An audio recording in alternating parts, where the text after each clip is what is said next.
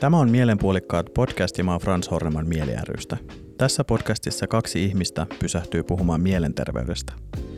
Tänään meillä on vieraana Tampereen kaupunginvaltuuston varapuheenjohtaja Jaakko Mustakallio, joka toimii myös Suomen lähijunat Oyn varatoimitusjohtajana. Jaakko on puhunut julkisuudessa avoimesti miehen lapsettomuudesta ja tänään puhutaan hänen tarinastaan ja siitä, miltä tuntuu saada tietää, ettei voi saada biologisia lapsia. Lämpimästi tervetuloa Jaakko. Kiitos. Ihan tähän alkuun, niin mä tietysti esittelin tuossa sut, mutta miten sä itse esittelisit itsesi? No siinä ehkä tuli nämä työ- ja politiikkatittelit jo aika hyvin, mutta muuten mä oon tämmöinen tota, aika reipas, aktiivinen, positiivinen kaveri. Ja erityisesti tuo tamperelaisuus kuulemma kuuluu tässä murteessa ja muutenkin elämänasenteessa aika vahvasti. Tuliko se sieltä Tampereelta tätä podcastia varten Helsinki? Kyllä.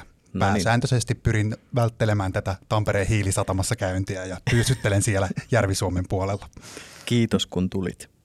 Mitä sulle kuuluu just nyt? Kiitos oikein hyvää. Tässä tosiaan uusissa töissä olen aloittanut ja kestävää liikennettä Suomessa pyrin edistämään nyt pääsääntöisesti ja se on tosi innostavaa, mutta samaan aikaan kun on uusi työ tässä kolme viikkoa vasta takana, niin aika paljon tulee uutta oppia ja se on myös aika uuvuttavaakin. No sitä, sitä mä just halusinkin kysyä, että miltä on tuntunut aloittaa uudessa tehtävässä ja millä mielin olet aloittanut uudessa tehtävässä?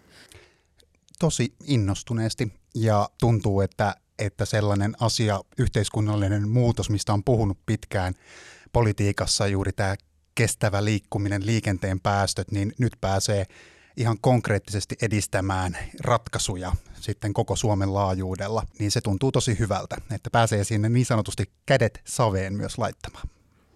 Mahtavaa ja onneksi olkoon vielä uudesta työstä. Kiitos. Tänään meillä on podcastissa aiheena miesten lapsettomuus. Ja meillä on tietoa, että miesten hedelmättömyys yleistyy. Tilastokeskuksen mukaan tällä hetkellä puolet 35-vuotiaista miehistä on lapsettomia. Ja sä oot yksi niistä harvoista miehistä, jotka on ollut valmiita puhumaan tästä asiasta ja jakamaan oman tarinansa. Miksi sä valitsit tämän avoimuuden tien? Lapsettomuutta on monenlaista ja mä sain lääketieteellisen diagnoosin siitä, että mä en voi koskaan saada lapsia. Ja puhutaan niin sanotusti valitusta lapsettomuudesta ja tahattomasta lapsettomuudesta. Ja mä halusin nostaa esiin erityisesti tätä miesten tahatonta lapsettomuutta, koska musta tuntui, että siitä ei käydä minkäänlaista keskustelua yhteiskunnassa, huomioiden se, että kuinka vakavasti kasvava ilmiö se on, että miesten sperman laatu laskee globaalilla tasolla niin paljon, että tutkimukset sanoo, että jopa 2040-luvulla me voidaan olla tilanteessa, jossa ilman lapsettomuushoitoja ei saa lapset alkua. Me puhutaan tosi merkittävästä ja radikaalista muutoksesta, ja sitä keskustelua ei juurikaan ole. Mistä se johtuu? Tutkijat ei tiedä tarkalleen. Siinä vaihtelee syyt erilaisista kemikaaleista – elintapoihin, ihan siitä, että minkälaisia muoveja esimerkiksi tuttipulloissa on ollut aikanaan ruuasta, mikromuoveista, teflonista, kaikesta käydään sitä keskustelua, mutta sitä ei tutkita riittävästi ja sitä ei tiedetä tarkalleen. Että jos katsotaan vaikka Suomessakin tehtävää lapsettomuustutkimusta, niin yhdeksän osaa kymmenestä kohdistuu naisten hedelmättömyyden tutkimiseen.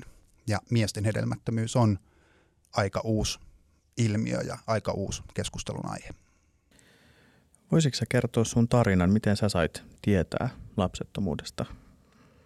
Siitä on nyt kolme vuotta, kun minä ja mun nykyinen aviopuolisoni pohdittiin näiden urareittien ja uramuuvien kannalta, että olisiko meidän mahdollista, mahdollista lykätä meidän perheellistymishaaveita vähän pidemmälle, että puolisoni on töissä – Brysselissä ja matkustaa sinne viikoittain.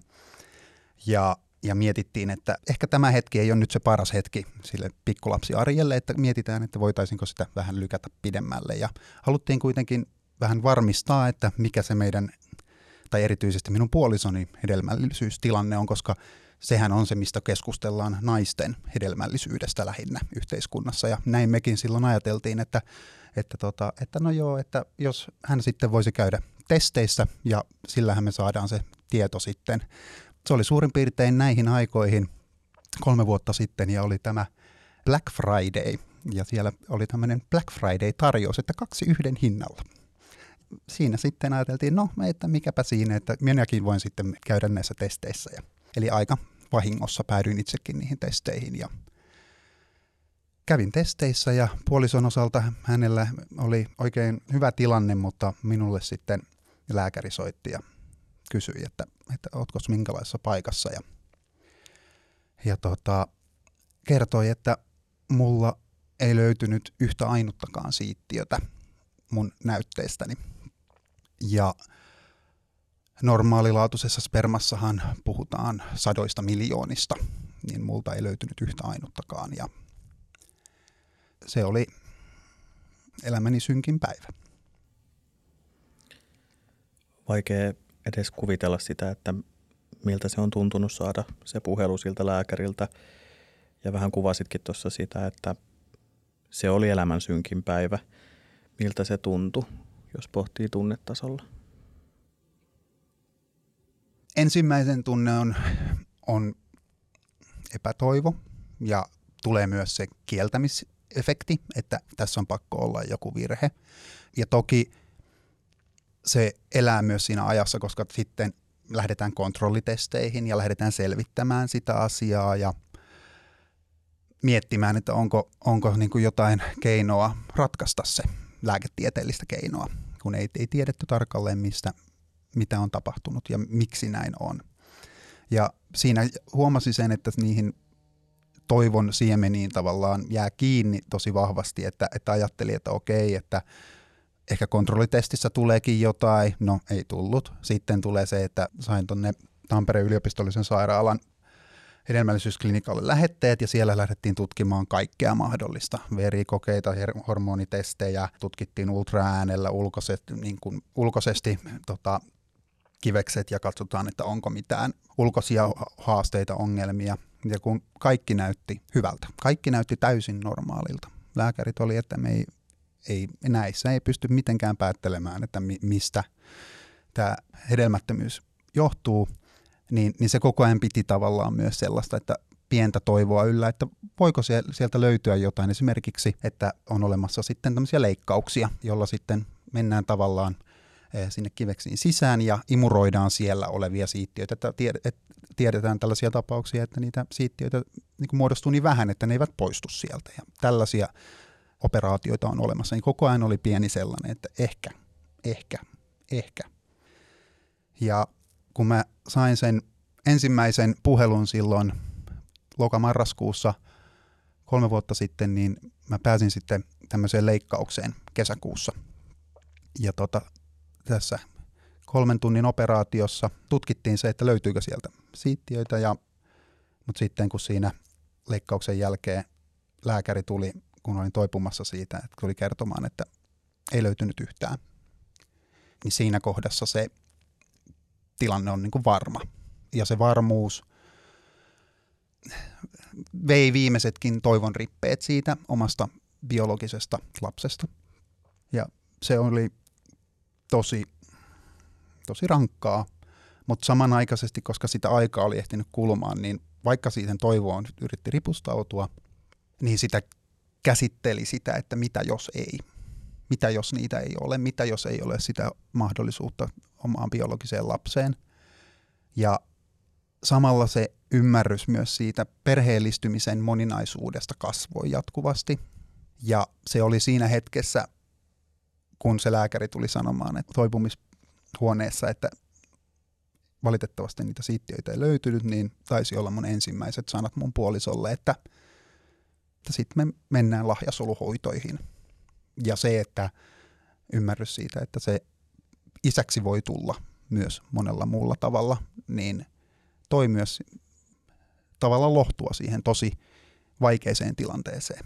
Ja tämä on ehkä niin kuin tässä lapsettomuudessa se, se on tosi ristiriitaisia tunteita. samaan aikaan sä suret sitä sun omaa menetettyä biologista lasta. Monet puhuu, että se, se hetki vertautuu jollain tavalla sun niin kuin lapsen menettämiseen, koska vaikka se lapsi ei koskaan ole ollutkaan vielä, niin se on ollut silti mahdollisesti tosi vahvasti sun sydämessä, sun mielessä, sun tulevaisuudessa, sun unelmissa. Ja se surutyö siitä menetyksestä on tosi tärkeä osa sitä koko prosessia, vaikka samanaikaisesti sä tiedät ja tiedostat entistä paremmin, että ei se ole se biologia kuitenkaan, joka e- on, määrittää sen, että oletko sä isä vai ei, tai oletko sä vanhempi vai ei. Ja tämä asia on yksi sitten syy, miksi mä päätin myös puhua tästä meidän tarinasta julkisesti, koska mä tiedän, että on monia pariskuntia, erityisesti monia miehiä, jotka ajattelee, että jos lapsi ei voi olla sun biologinen lapsi, niin sitten he mieluummin valitsevat, että lasta ei ole ollenkaan. Hautaavat mahdolliset lapsihaaveet kahdelta ihmiseltä siitä syystä, koska se ajatus ja se stigma on niin vahva, että lapsen tulee olla vain biologinen oma lapsi.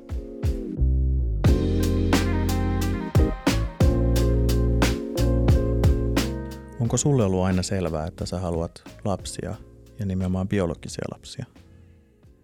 Mulle on ollut hyvin nuoresta asti hy- vahva se selkeä tahto siitä, että mä haluan tulla isäksi ja että mä haluan lapsia. Ja totta kai se lähtökohta, ajatus on se, että ne on omia lapsia ja omia biologisia lapsia, koska niin se kuitenkin isolla osalla menee. Mutta nyt se tilanne siitä, että ne eivät tule olemaan mun omia biologisia lapsia, niin mä en koe sitä millään tavalla ongelmalliseksi. Sä kerroit, että tämä oli todella iso kriisi ja, ja tosi ymmärrettävästi näin oli ja, ja siihen liittyy ihan valtavaa surua, kun sitten se viimeinenkin toivo vietiin siitä biologisesta omasta lapsesta. Niin mä haluaisin vielä palata siihen, että miten sä oot käsitellyt tätä surua ja kriisiä? Meillä on ollut meidän perheet ja meidän ystäväpiirit vahvasti meidän tukena. Ja me heti oikeastaan jo silloin, kun me saatiin se ensimmäinen puhelu, niin me tavattiin meidän ystäviä, kerrottiin perheille välittömästi ja keskusteltiin siitä asiasta, koska meidänkin ystäväpiireissä on paljon ihmisiä, joilla on pieniä lapsia, että haluttiin varmistaa myös osaltamme sitä, että ihmiset koe tätä asia, tästä niin kuin lasten ympärillä oleminen olisi meille jotenkin todella vaikeaa tai tuskallista, vaan että se on niin kuin nyt meidän tilanne tämä, mutta että, että se on niin kuin hyvä ymmärtää ja sitä ei pidä pelätä siitä puhumista tai omista lapsista ja omista lapsista puhumista. Se, kun se uutinen tuli, niin juuri se ristiriita tavallaan, että samalla sä suret sitä menetettyä, tai kun se varmuus tuli, niin sitä, suret sitä menetettyä omaa biologista lasta ja sitten valmistaudut siihen, että niin kuin lahjasolu polkuun.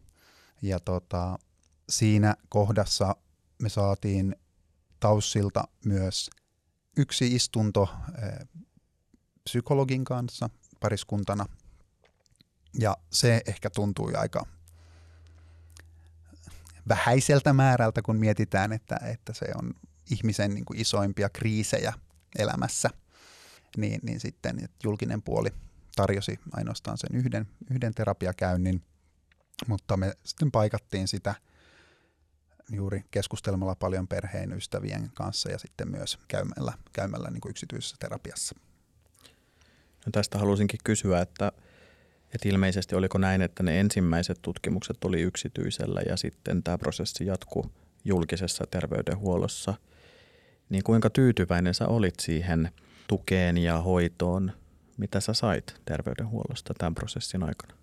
Terveydenhuollon ammattilaiset, joiden kanssa me toimittiin, niin oli äärettömän fiksuja tunneherkkien tämän näiden kysymysten kanssa.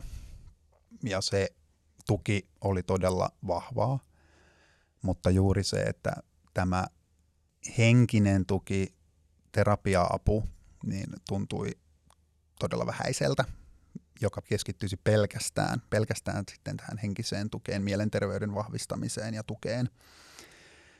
Ja sen puolen palveluita, kuten tiedämme, niin ihan ovat todella riittämättömät monessa tilanteessa ja, ja tämä on yksi niistä tilanteista, jossa se tuki ja apu on todella riittämätöntä.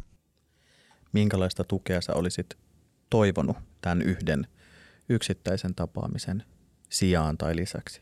Mä luulen, että, että esimerkiksi lyhytterapia-jakson tarjoaminen julkiselta puolelta automaattisesti tällaisiin elämän suuriin kriiseihin olisi tosi paikallaan.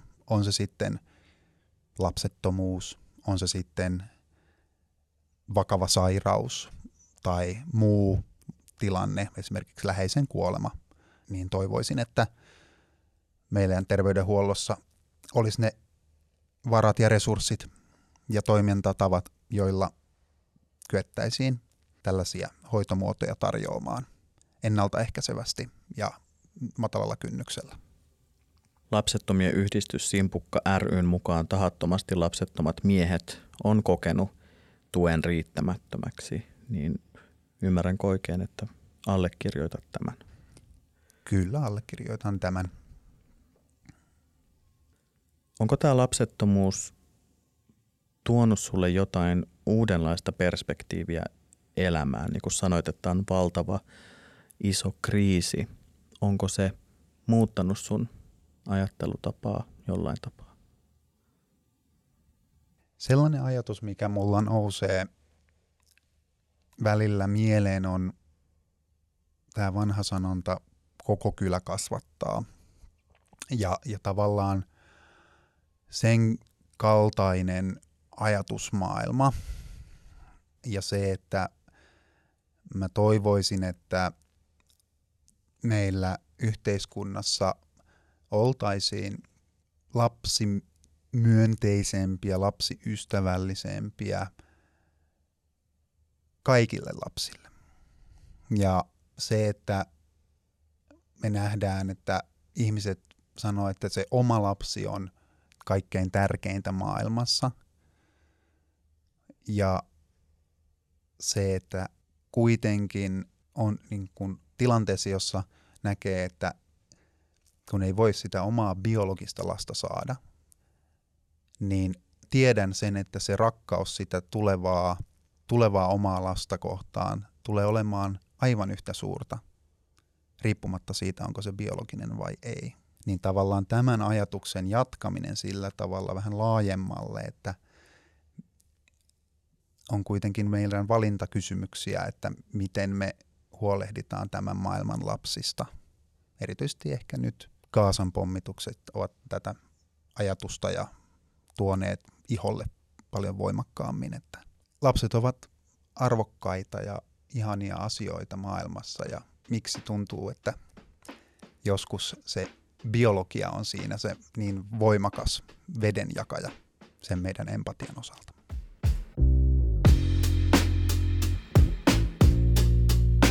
Nyt kun puhutaan tästä yhteiskunnallisesta ulottuvuudesta, niin mitä lapsettomuudelle pitäisi tehdä?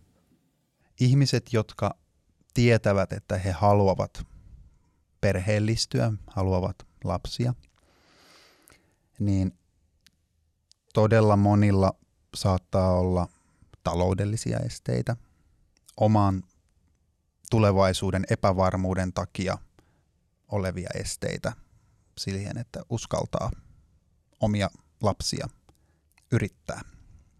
Ja se on yksi suurimmista ei-lääketieteellisistä syistä lapsettomuuteen.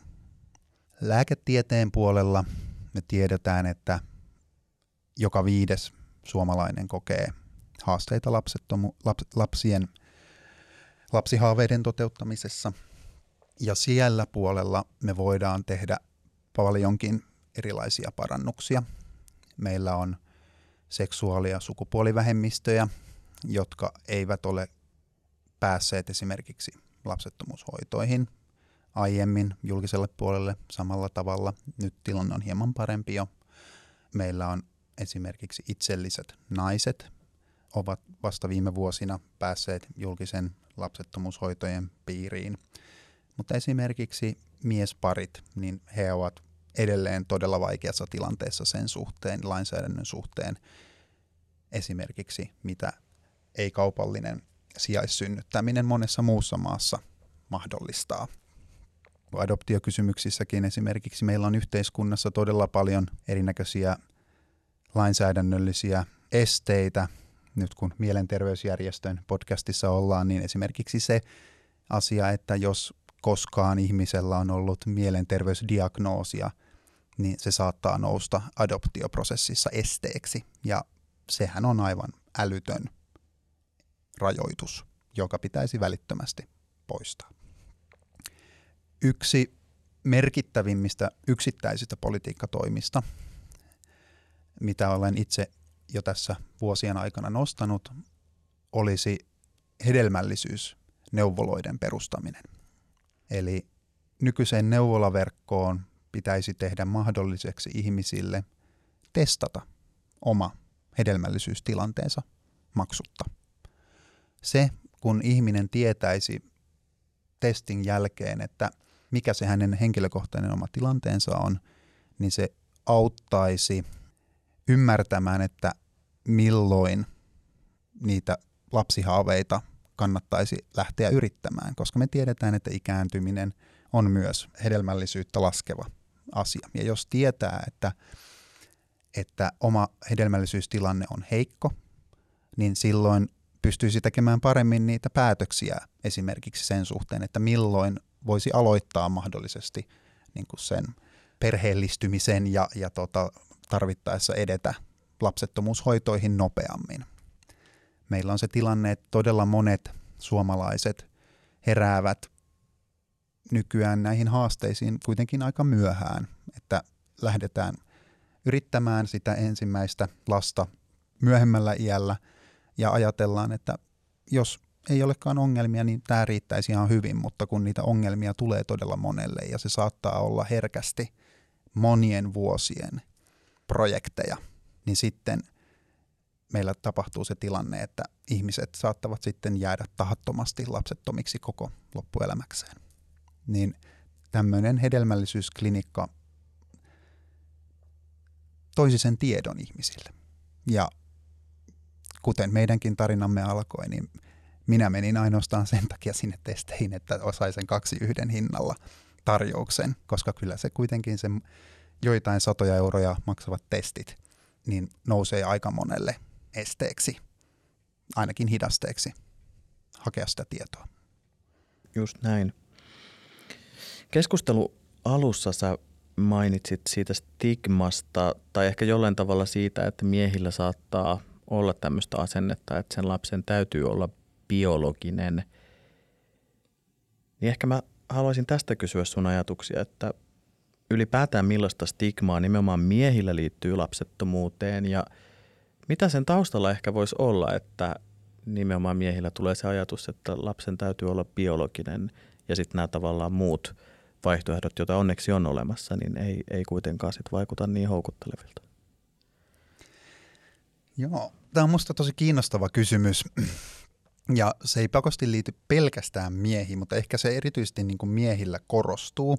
On sitä läpänheittoa siitossonneista ja sitten heitetään toisaalta myös läppää siitä, että kuinka posteljooni Pate on käynyt vähän tota, eh, vierailulla ja, ja tavallaan, että, että niin on monenlaista tähän niin kuin juuri biologiseen isyyteen ja, ja tota, niin kuin hedelmällisyyteen liittyvää, liittyvää läppää. Toki sitä myös on, on naisilla, mutta ehkä se erityisesti niin kuin miesten puolella kulttuurisesti tota, on vahvempaa.